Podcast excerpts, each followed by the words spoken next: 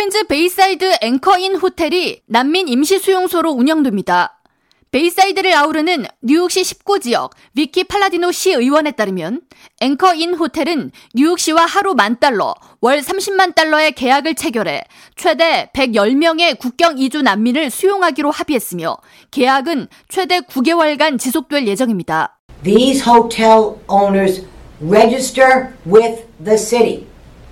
So the owners of the Anchor Inn right now are clearing $10,000 a day, whether there was one person in it or whether it's filled to capacity.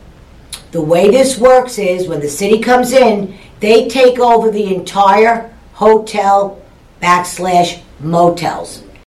앵커인 호텔은 지난 2016년 한인 백옥현 씨가 1,410만 달러에 매입해서 현재까지 소유하고 있는 것으로 알려졌습니다. 팔라디노 의원은 앵커인 호텔이 난민 수용소로 지정되기까지 충분한 논의가 이루어지지 않은 점을 지적하면서 안전지대인 베이사이드에 난민 수용 호텔을 두는 것은 매우 부적절한 조치라고 맞섰습니다. 이어 앵커인 호텔의 난민 수용소 운영을 중단하기 위한 활동을 벌일 것이라고 밝혔습니다. The location of the Anchor Inn is totally inappropriate and it should not be happening there. The mayor knows it. The people at DHS know it.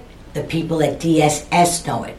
비키 팔라디노 의원은 지난 금요일부터 난민 수용에 돌입한 호텔에 매일 방문해 동향을 살피고 있다고 전하면서 110일 지역 경관들과 함께 혹시 발생할지 모를 안전사고나 범죄 등에 대비하기 위해 여러 차례 회의를 진행했다고 덧붙였습니다. 또한 스페인어를 구사하는 직원을 고용해 매일 수용소 내의 상황을 모니터링하고 직접 보고받고 있다고 전했습니다.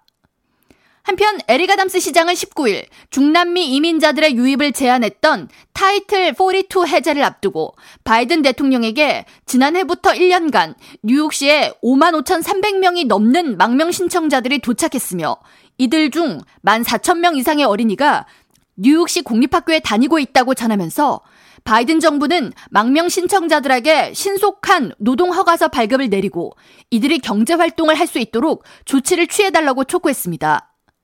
타이틀 42란 트럼프 전 대통령 재임 당시 코비드-19 유입 방지를 내세워 멕시코와 온두라스 등 일부 중미 국가에서 국경을 넘어오는 불법 이민자들을 즉시 추방하는 이민 규제책으로 조 바이든 대통령이 지난 10일 코비드-19 팬데믹 공중 비상 사태를 종료함에 따라 타이틀 42는 오는 5월 11일 만료될 것으로 예고되고 있습니다.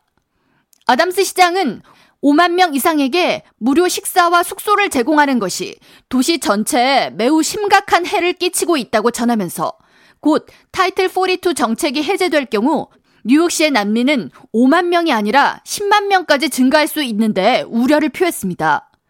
이어 바이든 대통령과 해리스 부통령은 망명 신청자들이 즉시 일을 할 수 있도록 조치를 취해야 한다고 다시 한번 강조했습니다.